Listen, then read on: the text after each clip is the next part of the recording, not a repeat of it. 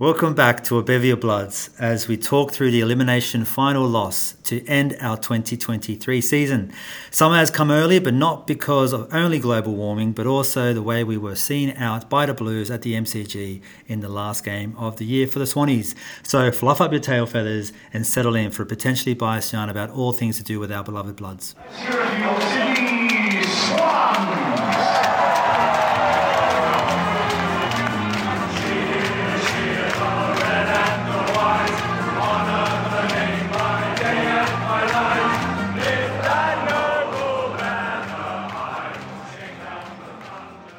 G'day there, Cygnets and Swanlings. My name is Chris, and I'm joined again by my man, Noddy. Noddy, welcome back, mate. Cheers, mate. Look, let's get stuck right into it as we go into what is the final game for the men's season. Score recap last uh, Friday week ago, rather, our Sydney Swans were defeated by the Carlton Blues by six points with a final score of 11 8 74 to 9 14 68. Noddy, what do you have to say about that elim- elimination final loss? I can't even say the words because it upsets me. But the elimination final loss to the Blues, mate. What have you got to say? Uh, look, obviously, um, we've let a bit of time lapse between then and now. Um, I think emotionally, probably needed to leave a bit of time between. But you know, in the in the wake of the game itself, I mean, I was I was absolutely gutted, absolutely livid at the circumstances. Again, um, in in that you know we had chances to win and didn't really take it.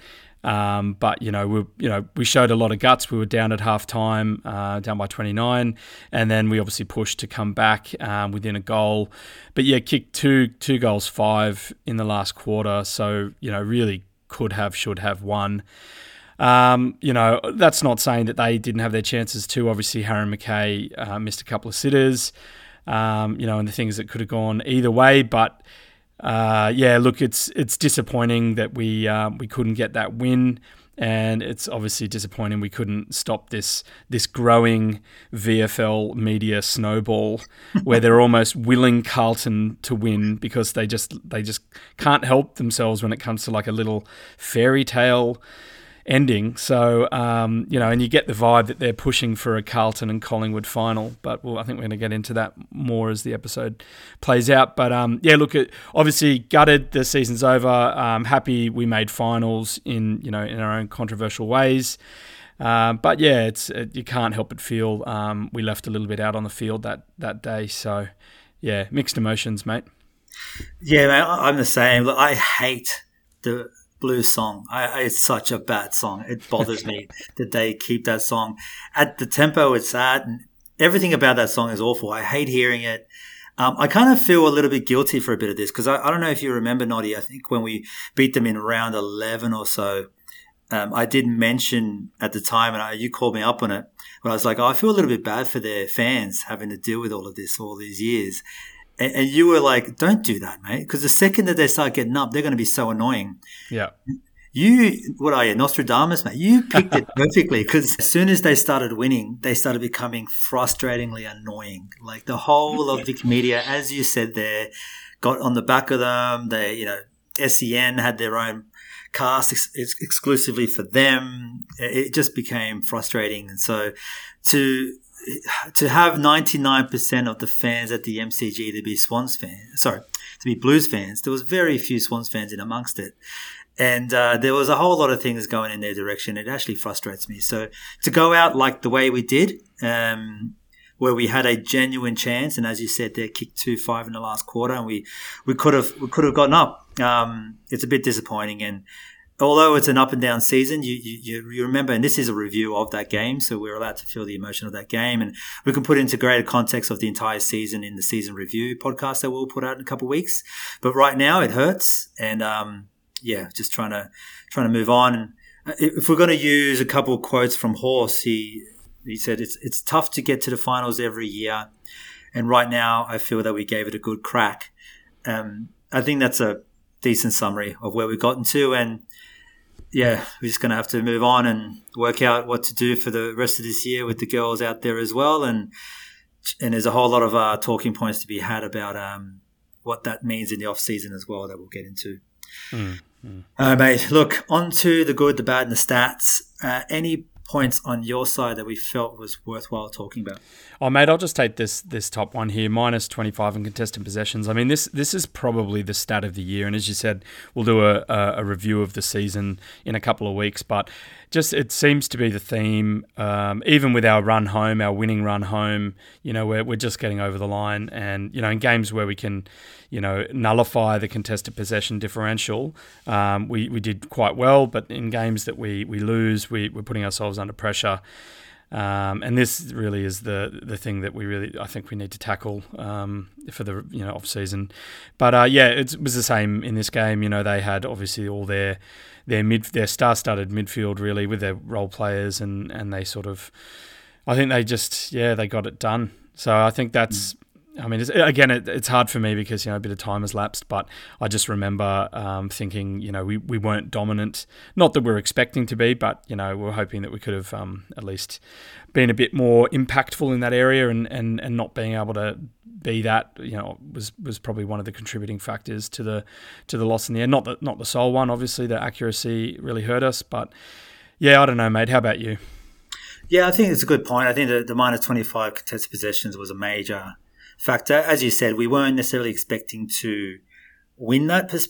Perhaps I think that they're just that's their game. That's what they're very very good at. And Cripps kind of leads that inside. And but I think we didn't necessarily do a good job of uh, stemming it either. And you know, using an example like Heeney. Uh, played on Cripps in the first game that we played against him in round 11 or whatever it was. And he did a pretty good job. I, I, think he ended up collecting all the biscuits in terms of coaches' votes or whatnot. So in this season, uh, sorry, in this last game in the elimination final, he only went in for like 30% centre bounce attendance, and I thought that would have been well up. I felt that he would have been useful to use in the inside a bit more, considering that success that he had over Cripsy um, in our first game. So that, that's something to consider um, about it all. One of the other points, and I'd be interested to hear what you think about it, is uh, Juzzy and Melican uh, coming in uh, for mm. Francis and Stevens. Um, Fox. respectively, and Foxy. Oh yeah, Foxy, of course, big one there. I, I didn't see them as really being factors for the game. How, how did you feel? Did we feel that we kind of missed the point there of selection? Uh, look, I don't know. I think it's easy to say it now, but in, in the lead up, it seemed like um, in terms of matchups, it was a better call. Um, and yeah, maybe they were both a bit underdone. Although Melican's been been playing for had been playing for a few weeks at by that stage. I think Juzzy was more underdone, uh, but they both you know they both had their moments. They you know they weren't the only ones to um, you know feel like they were succumbing to the the pressure of finals, even though we have all this finals experience. I look, it's just I think about it. I think about it, it's like we sh- we really should have won the game. You know, mm. we were underdogs. Um, we had the final experience, but as you said, there was only a few splashes of red in the crowd, unfortunately, and that's that's the that's kind of the challenge of coming you know seventh or eighth you know, obviously you want to try and um, finish top four to have two bites. But if you're going to finish in the in you know five, six, seven, eight, you want to be fifth or sixth, so you can at least have a home final.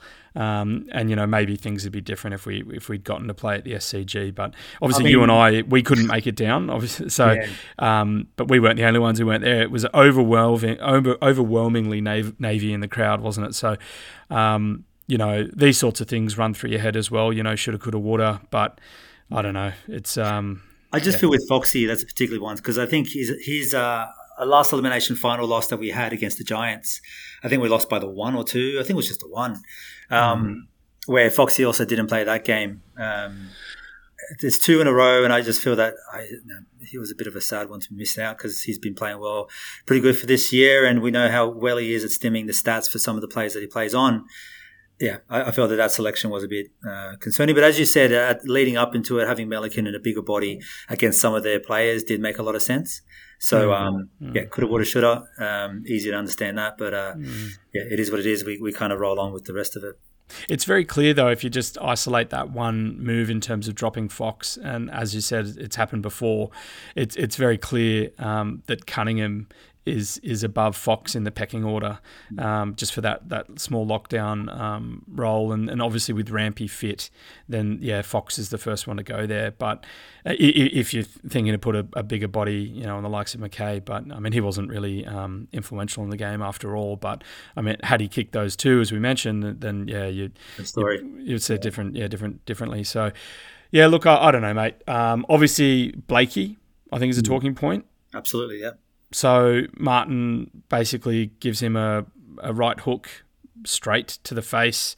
He goes off for 20 minutes. We lose one of our best players um, in the first quarter for that length, and, and obviously subject to HIA, but does come back on and and, and, and helps us. Um, you know, is one of the reasons we were able to claw our way back. But and then Martin eventually only gets one week. Is that right? That's right. He only got the one week, and I mean, it's kind of a bit funny. Like he went in swinging aiming for the head as far as I'm concerned, and, and, and he flushed him, and he went went out for concussion protocol, and you never know, he could be playing on with a concussion. I, I feel that our doctors are quite uh, aggressive when it comes to that stuff. I, I think mm. they're quite on top of it. They're not going to even take a 50-50 chance. Uh, we've seen that throughout the season. Uh, mm. But nonetheless, I, I, yeah, bit of a bit of a weird call to see him with one week and everyone calling out for. Um, I know we're talking about a different game here, but uh, Tom Green and you know giving a little bit of a, a, a, bit of a touch to the solar plexus of a player, and they're calling for him to sit out a week. Uh, two very very different situations, and one significantly more impactful than the other. Um, but it, it, all kind of came together. So I think maybe a week is somewhat fair uh, in, in the scheme of things. Yeah, I mean, I don't know if Blakey doesn't come back on, then really it's probably more like a three to four week that's right. Type, Remember, type sanction. it's the action, not the not the uh, results, right? So, yeah, yeah. yeah it, but it isn't at the same time. So, yeah, it's a good call, mate. I think um, missing Blakey for a period there might have cost us a few points. Um, uh, definitely, I think they scored seven or eight points on the top of that with a goal in the middle of it. So, yeah, could have been could have been a different story if we'd had him. Our, one of our most most probably our most consistent back, uh, most important back for the year, given all the all the time off for some of the others, that would have been a different story. I felt. Yeah, I mean, who knows, mate? One five in the first quarter. Um, that did it for they, us. they they were three two, so you know yeah. Eh, it's a bit hard to say, isn't it? But yeah, look, I don't know. I think have you, you got a point there on Hayward? Yeah, I kind of felt like uh, there's been a bit of um, rev up about what Hayward did to let a goal through for Cottrell.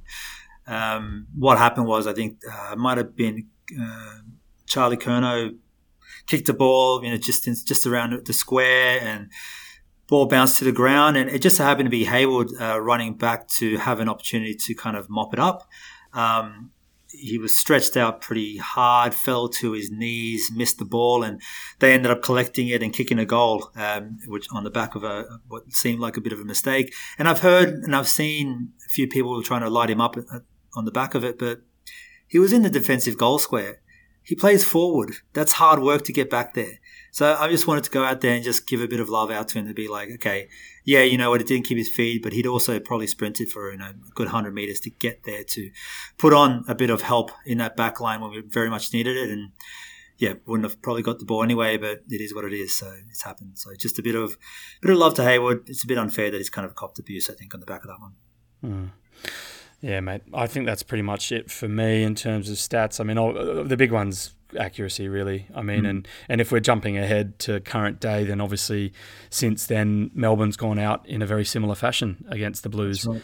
um, and probably worse than us you know kicking 9-17 or whatever they kicked um, and we're 9-14 so you know pretty lucky carlton hey if you think of that um, you know yeah. but I don't know. I mean, you can't you can't sort of change the numbers in terms of behinds, but it's sort of all it's it's how the game goes within the game and the and the way that the the crowd is reacting, the way that the umpires are seeing the calls. I don't know. It's just interesting that two games have gone Carlton's way now. So yeah, both in that way you said, but yeah, you know, kicking one five in the first quarter and then two five in the, in the last quarter, um, that that's going to do it to you. So um, we had the opportunity, right, and we didn't take it. But as you said, you know, the, everything, the crowd and everything, kind of comes into it at the same time. So yeah, it is what it is. Um, look, do we want to go over a few favorite moments, mate? Do you have a couple on your side that we want to talk through? Oh, look, I, I, my recollection is of Errol and kicking two amazing goals and just losing my shit at that point. But um, that that's kind of it for me, if I'm going to be honest. like, oh no, um, McLean did a few good things as well. Um, a couple of really good clunks throughout. Um, but yeah, yeah, over to you, mate. Yeah, look, I'm just going to point out a couple quickly. Um, uh, two good ones and one, I think, a bit of a missed opportunity, missed scene. Uh, Wixie had a good game. Um, he was all over the shop. He was uh, really nutting down, putting a lot of pressure onto players there.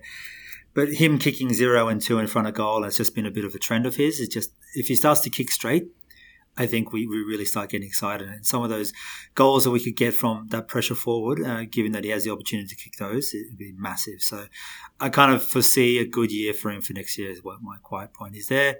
The other one I've got is um, Blakey had this incredible one-handed contested mark to get the ball back inside the 50 to give us another shot at it. So um, just really happy uh, with that one. That was just a superb moment uh, under the most amount of pressure you could ever imagine, and he did the job. But one missed opportunity, uh, Weitering, he had seven one-on-ones and he only lost the one.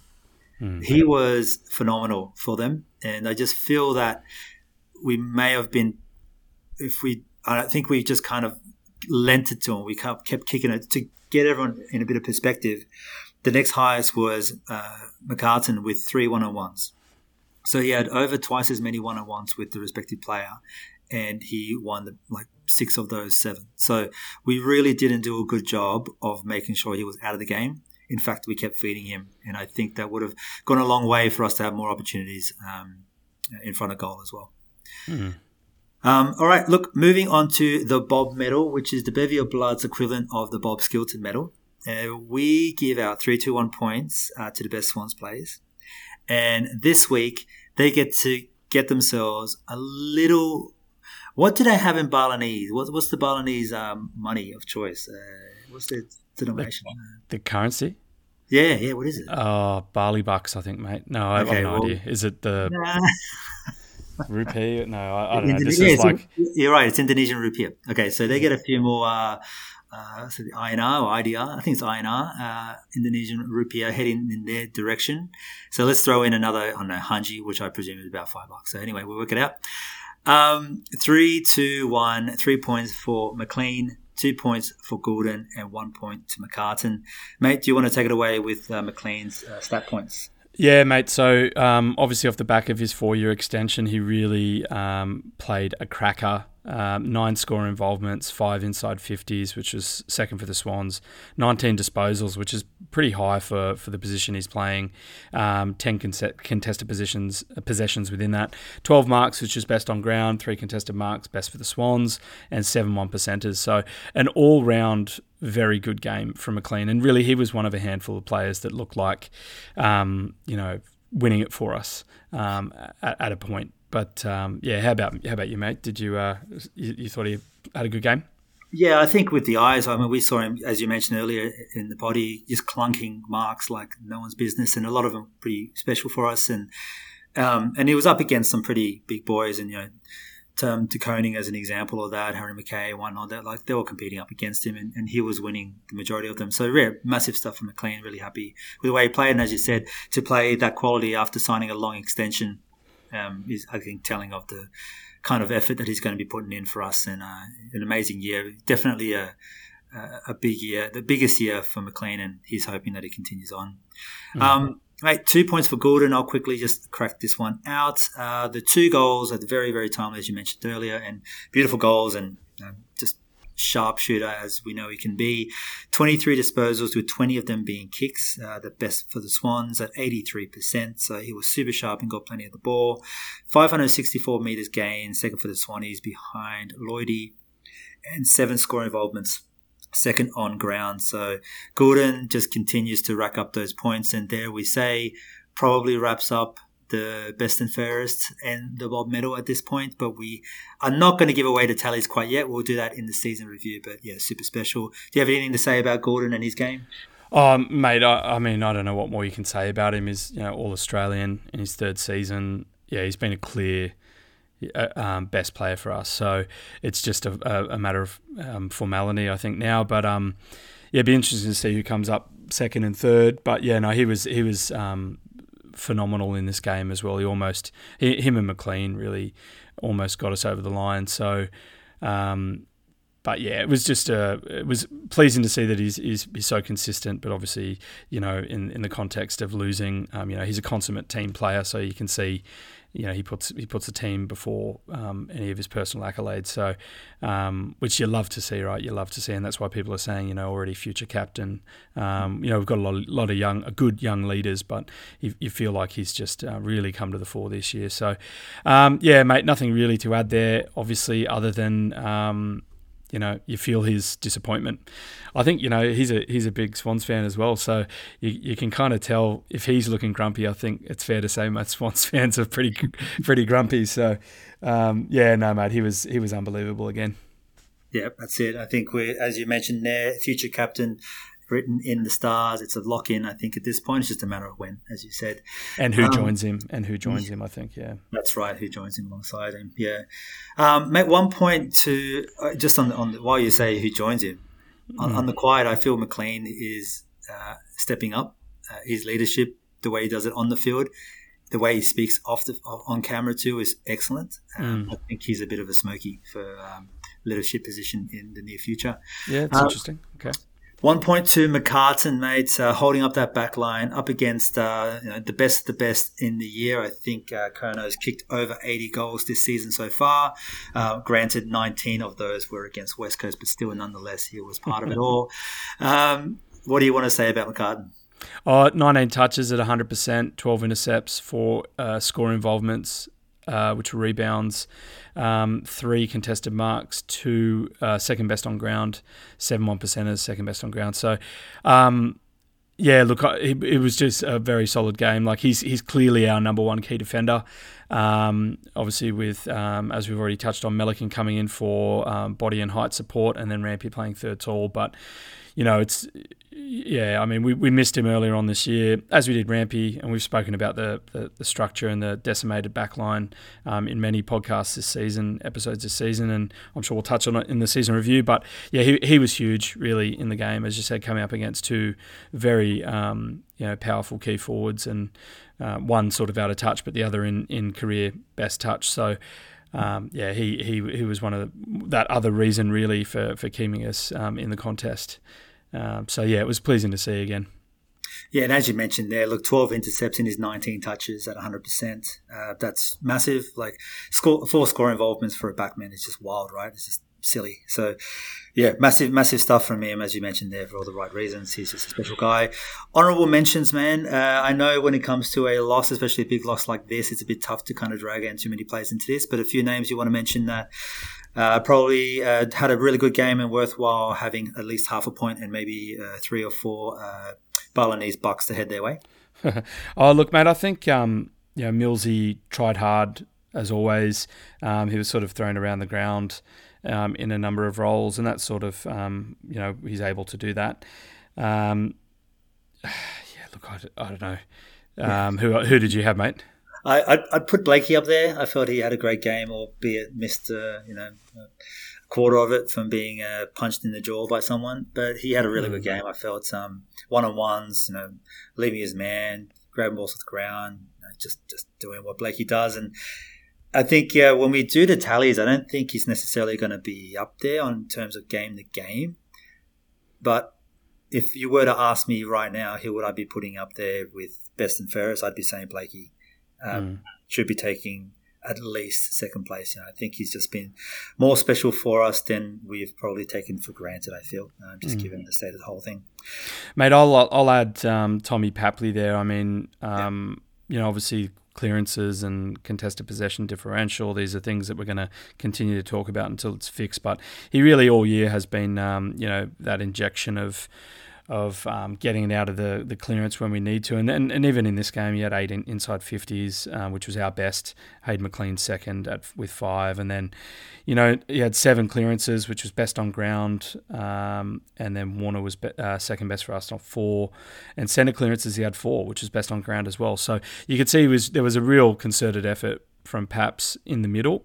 Uh, but then you just, you know, obviously when it comes to goals, and behinds he was zero one. So you know he had he had a limited impact, I think, but you know he was probably playing a bit more of that sort of center clearance role.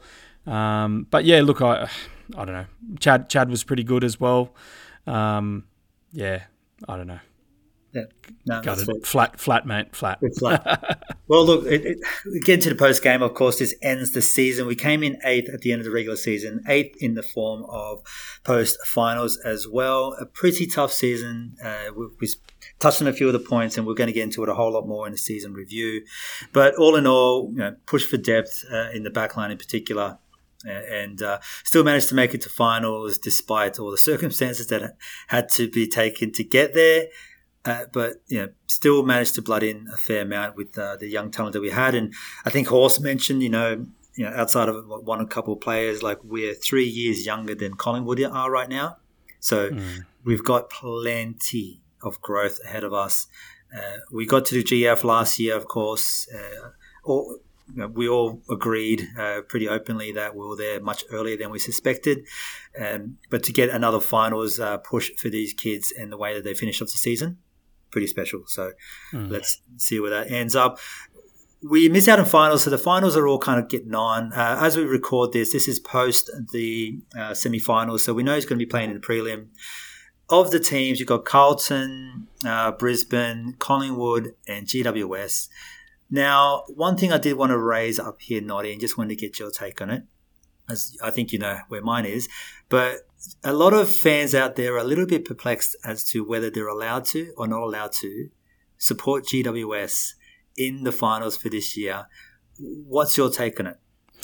I guess my take is people can do and think whatever they want, but um, if it comes to me, personally, um, I only follow the Sydney Swans, and then when the Swans drop out, naturally, you know, you might have a team that you would rather win, but there, it's not in the sense of I'm actively supporting you, unless it was someone against the Bulldogs, probably.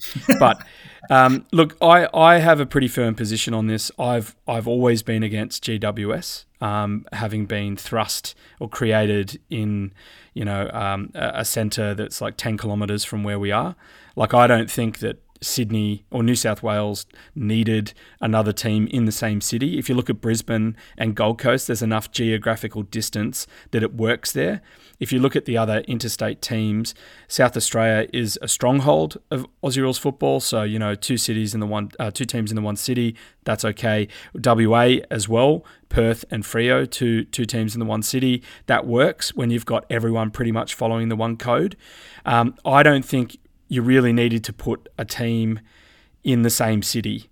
In, in you know you probably would I've said this before you probably would have been better off locating them in Canberra they spend enough time there they've got a lot of following there um, you know and they could still get the, the, the, the catchment down there in the Riverina um, so I so what this what this what my position is is I am still I still don't approve of the AFL's decision to thrust this upon um, the AFL audience to create this intercity rivalry. You already know my position on the on the poorly named Battle of the Bridge. I, I fucking shocker. hate it. It's a shocker, yeah. right? There's no bridges in between, right? So let's just drop that. So look, they've created this, and they're not going to undo it. You know, I mean, if they could just relocate to Canberra, that'd be great for me. You know, if they relocated to Canberra, if GWS were based in Canberra, my position might change my point is in a city where rugby league and you know it used to be rugby union but that's a whole different story. In a city where rugby rugby league is the most is the is the most famous sport most popular sport you don't really need the dilution of another team. This these are all my personal opinions right? So everyone's going to disagree with me that's fine. Or some might some might not. Um, so i what this means is i'm sort of coming towards my point is i am not supporting gws Okay, I, I think that the growth of the game in, in New South Wales would have achieved the same thing had they hadn't thrust this two city rivalry on us. Right? I know that ACT is a territory, but it's basically like a little section of New South Wales. So, you know, um, I think the growth of the game could have still achieved that, and you would have that same sort of vibe in Queensland, where you've got the city going for Brisbane, and then you've got another city that's like over an hour away going for Gold Coast right? So that that being said, you know, I'm not going to support GWS for that reason. That being said, I would much rather see a grand final of the Giants and the Lions because I would rather see two interstate teams play just to get under the skin of the VFL.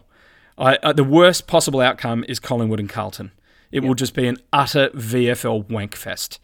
So I so in that light, I'm hoping that there are two, there are you know I think everyone's thinking the Lions will probably get the job done at the Gabba against the Blues, but who knows? Having seen the Blues last two games, right?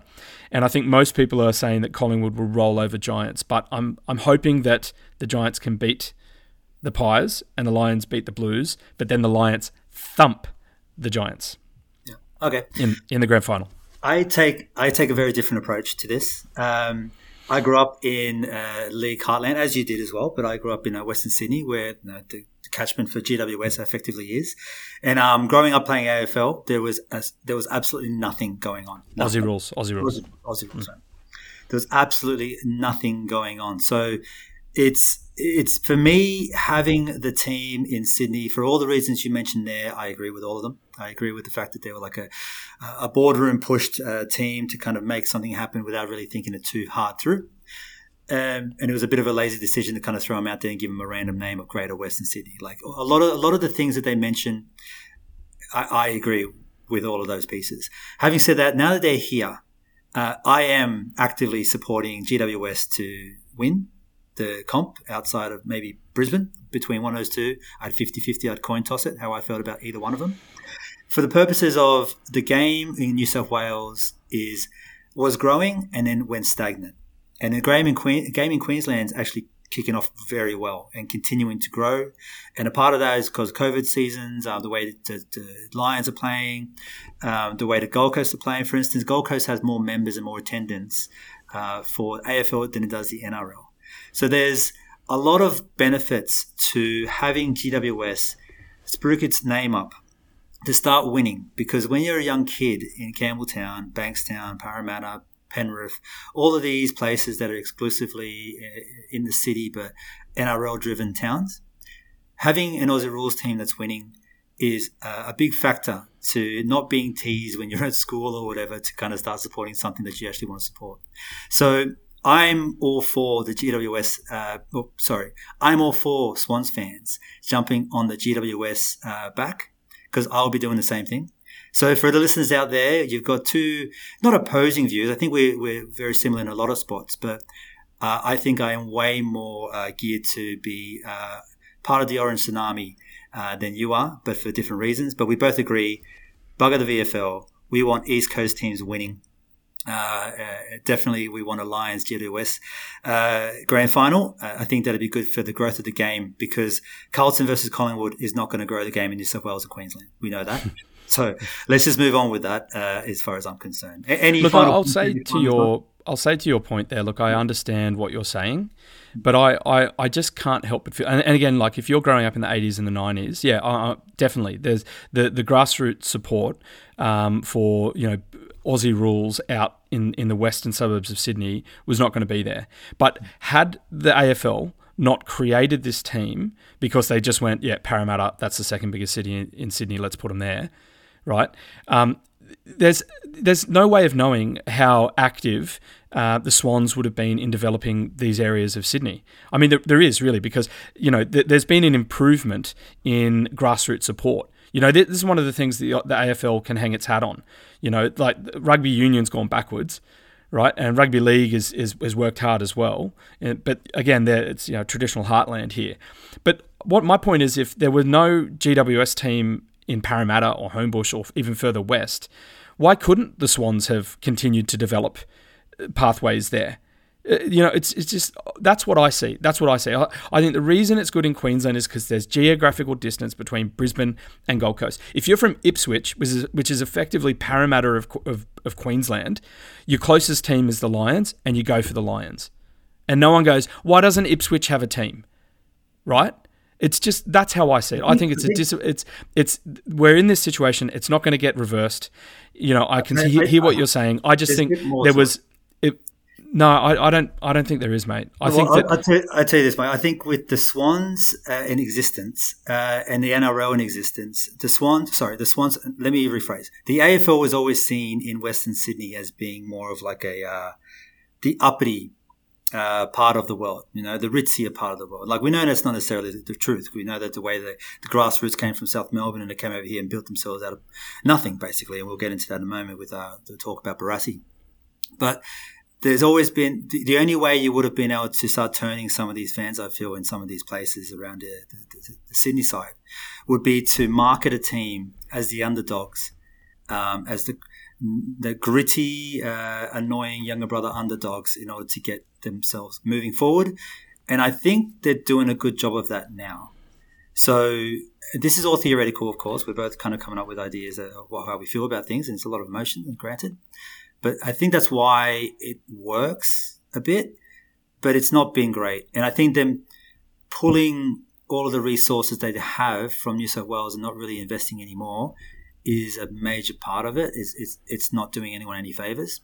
But if we want to grow the game in New South Wales and Queensland, having GWS be a part of that uh, is good for the game, nonetheless which I I know you agree with that, but it's just a kind of a final. Well, point. yeah, I mean, I, I guess I just you know it's it's hard to compare because it's like saying there's ten clubs in Victoria, um, you don't need to go to the game because it's the game that's played, and then there's ten clubs um, or thereabouts of rugby league in New South Wales, mm. and you know there's there's two Western Sydney you know powerhouses Penrith and Parramatta you know so you know they've got their, their traditional pathways for the you know so I, I get your point you've got to have a team to follow in order to get you to play the game but I, I still, you know, it's it's it's impossible to, to walk this back because the damage has been done. They, they were created, you know, and they're, they're there now and they've lost a flag and they're pushing for a flag now under two different eras. But what doesn't change is they've been fed, you know, um, you know, in order for them to have success, they've been fed high draft picks time and time again.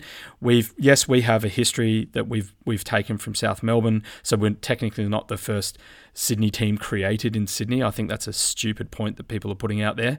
Mm. Um, you know, but I, I think that you know you would have achieved the growth of the game if you centred a team in Newcastle, and then that's the feeder club for Northern New South Wales, Sydney, Sydney Swans. Um, that is everything in Sydney Metro. So that takes in Western Sydney, Blue Mountains, um, South, um, and then you have Canberra, which takes in um, Albury Wodonga, Riverina. And that, I think, that would achieve the same growth in New South Wales that I think you're talking about. And if the Swans bow out, I'd be more likely to support the Newcastle, whatever they're called, and the Canberra Giants than this stupid Western. I mean, they don't even call us Sydney, mate. They call us South Melbourne. I mean, it's cheeky, it's tongue in cheek. I get it, but it's fucking, it's, it's, it's bullshit, right? Yeah. Is what it is.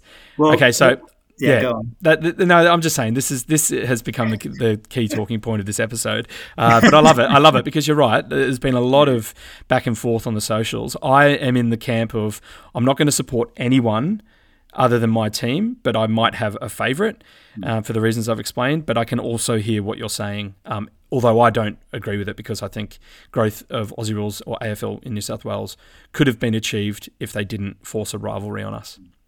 Look, I think it, it, it, was the rivalry was a necessity in my mind, but I think what everyone's heard just out there is to uh, we, we, agree in a lot of things between us uh, in terms of what GWS means for the game, as as you mentioned there, the damage has been done.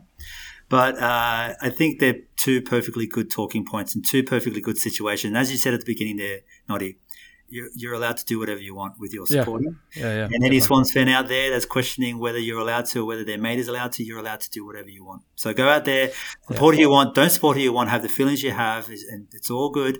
Um, what I find funniest, Chris, I'll just add to this, sorry, just yeah, lastly, please. is like regardless of all the very logical, reasonable points we've come up with, people don't want to support GWS because of Toby Greene. I think that's the funny. Like I think he's a grub, and therefore grub. that's the funniest one. I think he's a funny he's a funny player. Like he's obviously changed, transformed himself this year, and and uh, yeah, I mean he's one of those players. And I've I've mentioned it as well in the past uh, on those forums to be like, yeah, but you'd love him if he was on your team. Yeah, you get yeah. people like, I would hate him to be on my team. I'm like, would ya? A guy who can single handedly win you a game. You know what I mean? And the quality and class that he is, and the captaincy that he's put into now. Like I, I disagree. I think he's a very credible player. Yeah, he's a grub, but. Uh, yeah, if we can get that out of his game like he has this year, he's, he's a pretty pretty special talent. Has he got it out of his game though? I mean, I remember him elbowing and kneeing Florent when we played them, but yeah, I mean, year, he's right? got most of it out of his game. Let's just he's better right, at hiding well, it. The reason we can talk about all of this about the GWS thing and the way that Sydney is right now, and the reason that we exist here in Sydney is a big part of it is to due to our fantastic Ron Barassi, who unfortunately passed away a few days ago uh, and uh, is famous for a number of reasons, not only being one of the best players uh, to ever play the game, also being one of the best coaches to ever play the game, and just being a special talent that would arguably be probably the AFL's most important figure. Uh, in in modern time, Noddy, anything you want to say there before I crank on to a couple of his successes? Oh no, mate. Just obviously, it's uh, um, it's sad for um, the industry and obviously his family. But yeah, you know, we have a lot to owe to him for our um, early days um, for the Swans and the growth of the game at that point. Um, he's obviously a legend and is, is going to be is dearly missed. So um, obviously sad, but yeah, incredible, incredible career and impact he's had on the game. Yep, hundred percent. Look, he in terms of what he did for the Swans, just quickly go over it. 59 games for the Swans that he coached um, during probably the toughest times. He came in for like round seven of uh, 1993. Ended up getting us uh, immediately uh, being a little bit competitive. Ended up getting a one win in that first year. The following year with four wins. The year after that, in 1995, we got eight wins, to double that. And then in 1996, of course, we came in second in that grand final that you were at, Noddy. So yep he was massive to the game. And if we just quickly look at it too, memberships when he took over were j- just scraping over 3,000. when he'd left, it was 9,000, so tripled. Uh, sorry, 6,000 doubled when he left. And then after 1996, it's not been under 20,000 ever since then. So if you want to get an idea of how impactful he was to just transform a team into being competitive immediately within a few years of him taking over, he is the picture of that. And uh, I think the Swans club and the Swans fans owe that gentleman a lot of gratitude. And I, I know there's not a single bad thing said about him. He's an amazing talent.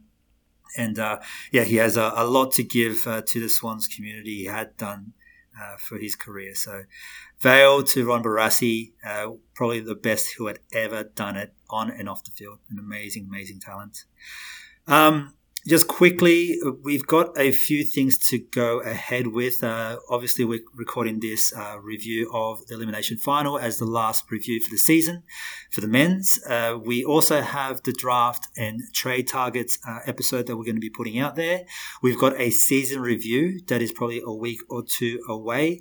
And of course, we are uh, going through a review of every single AFLW game of the season as well as we follow the girls through their second year and immediately looking uh, competitive straight away. So very happy with that. So if you are interested in making sure you get all your Swannies uh, news, even in this off season, please make sure you follow us on Spotify, Apple Podcast. Um, just follow us wherever you get your socials. Uh, it does make a difference to the channel, and we very much appreciate the growth of the channel for this year. It's been very special for us. Well, Noddy, it's been great to chat with you. We'll have a chat very, very soon. But until then, up the bloods and come you Swanee.